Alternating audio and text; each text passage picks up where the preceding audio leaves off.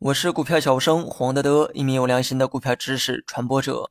今天呢，咱们来讲一下涨跌停制度的利弊。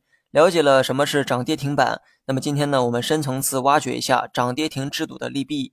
涨跌停带来的这个好处啊，不言自明。当天股价的涨跌呢，被限制了幅度，一定程度上啊，就规避了交易风险。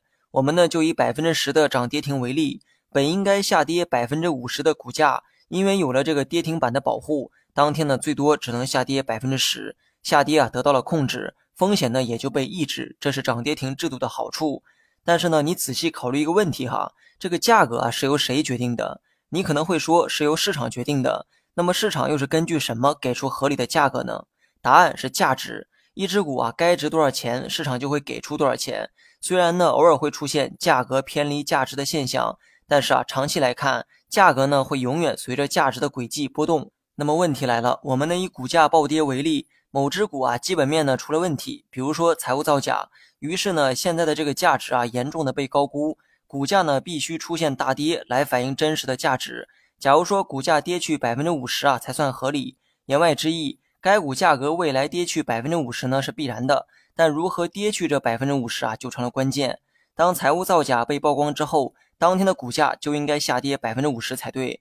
只有价格腰斩后才能匹配目前的价值，但是呢，由于这个跌停板制度的影响，当天呢最多只能下跌百分之十。那剩下的这百分之四十啊怎么办？难道不跌了吗？当然不是，市场啊它是理性的，该发生的事情啊只会迟到，不会不发生。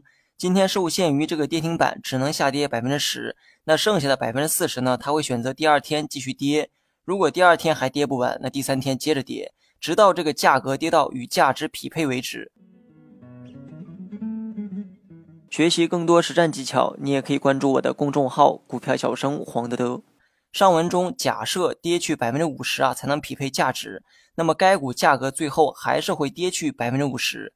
这也是为什么有些股票会出现连续跌停的原因。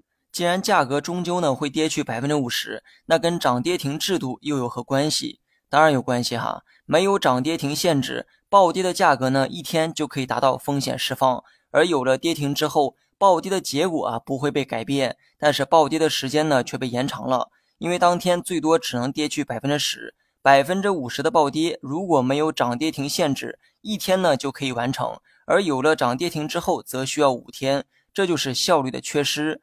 早期节目呢讲过这个股市存在的意义，股市呢是为了给企业融资的一个渠道，加快企业的生命周转，好企业呢会因为股市啊更加快速的成长。那么差企业呢，也应该被迅速的淘汰。股市呢，加快了一切的进程。如果把这个周期缩小到每天的涨跌波动啊，也是同理。